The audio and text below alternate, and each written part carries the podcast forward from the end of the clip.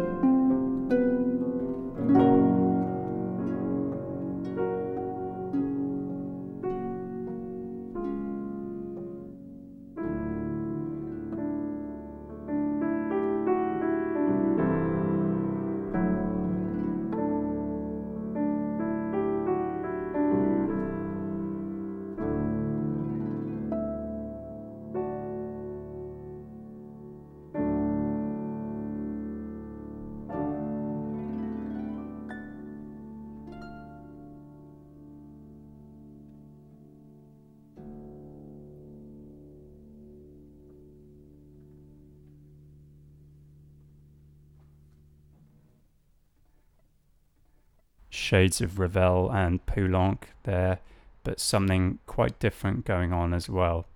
That's Germaine Tailleferre and Concertino for harp and piano, the first movement from that piece, written in 1927, and an arrangement of the same concertino for harp and orchestra. So Germaine Tailleferre was a member of Les Six, that post-impressionist group of six composers centered around Montparnasse in the 1920s and including Darius Milhaud, Francis Poulenc, and Arthur Honegger. But I'm just wondering why her music is not better known. That was performed by Gabriella Bosio on harp and Christina Ariagno on piano. The album is Music for Piano, Harp, Chant, the label Nuova Era, and that was released in 2000. Next up, something that takes me back to the 90s.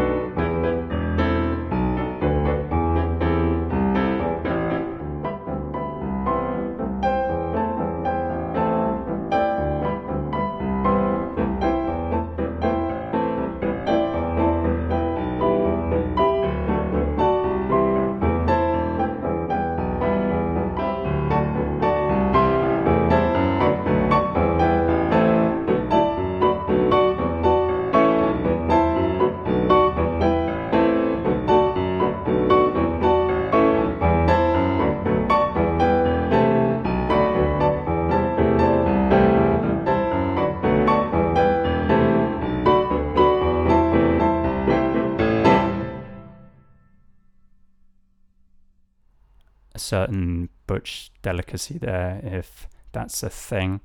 That was the third and second movement of Steve Martland's Dance Works, written in 1993, originally for mixed ensemble, uh, his own ensemble, the Steve Martland Band, and written, uh, like so much of Steve's stuff, for dance for the London Contemporary Dance Company. That arrangement, obviously, uh, for two pianos, for two amplified pianos, I should say.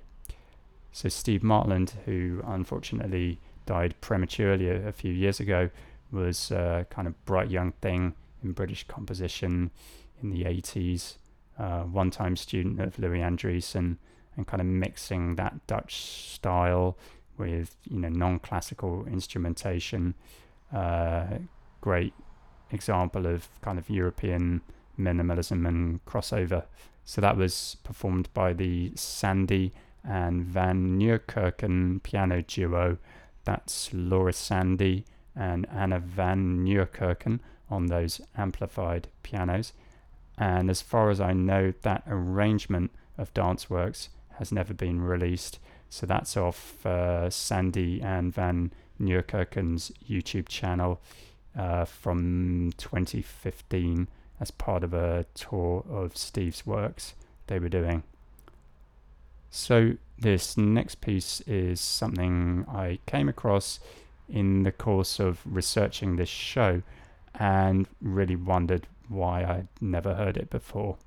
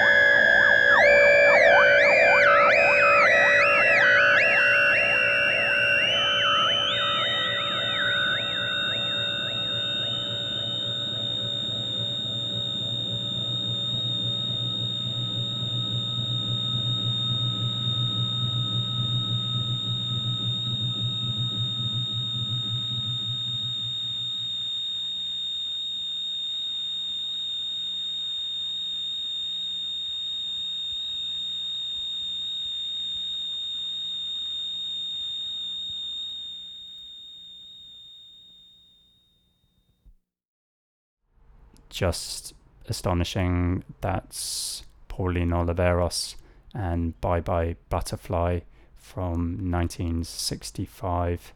That's a two channel tape piece made at the San Francisco Tape Music Center using two Hewlett Packard oscillators, two line amps, two tape recorders in delay setup, and a turntable with record.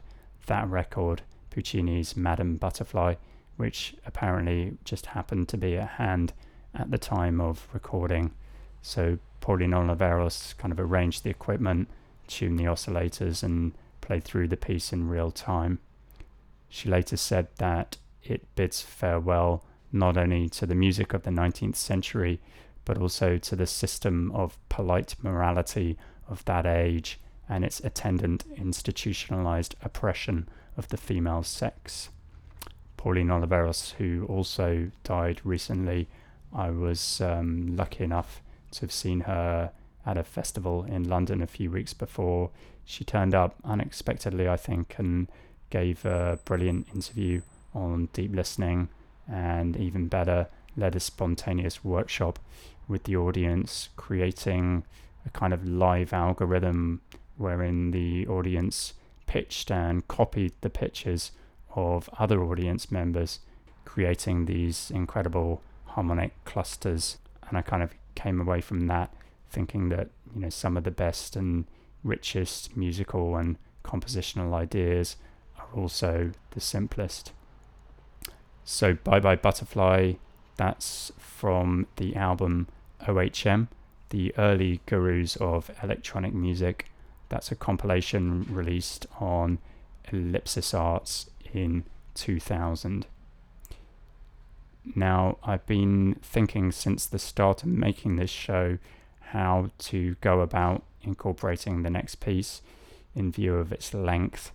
Um, if you've heard the other shows, you'll know I've played some fairly long uh, pieces, but nothing really over an hour. Um, so I thought about maybe chopping this up or kind of excerpting it, but it really didn't seem right and it seemed pretty futile. So, kind of come to the conclusion there's really no other way to, than to include it whole. This is Morton Feldman's piano and string quartet.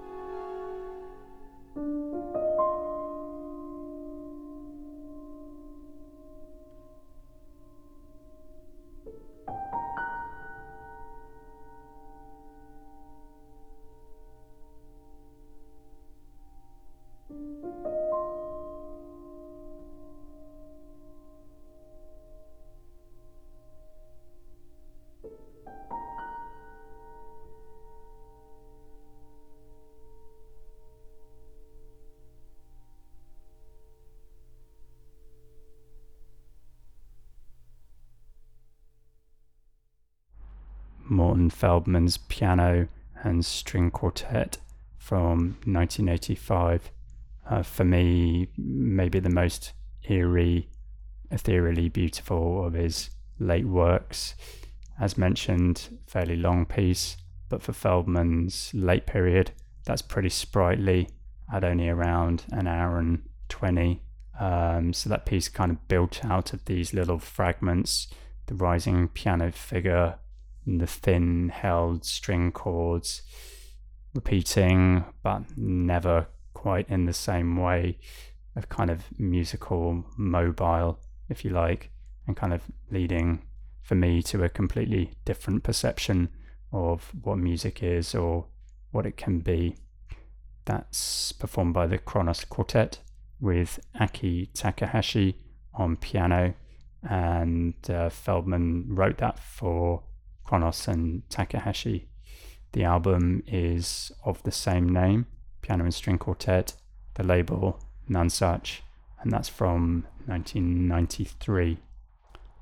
So that's another episode of The Tonic. Thanks to everyone at 199. I will be back in four weeks' time. That's Thursday, 13th of December at 10 pm. Until then, thanks for listening.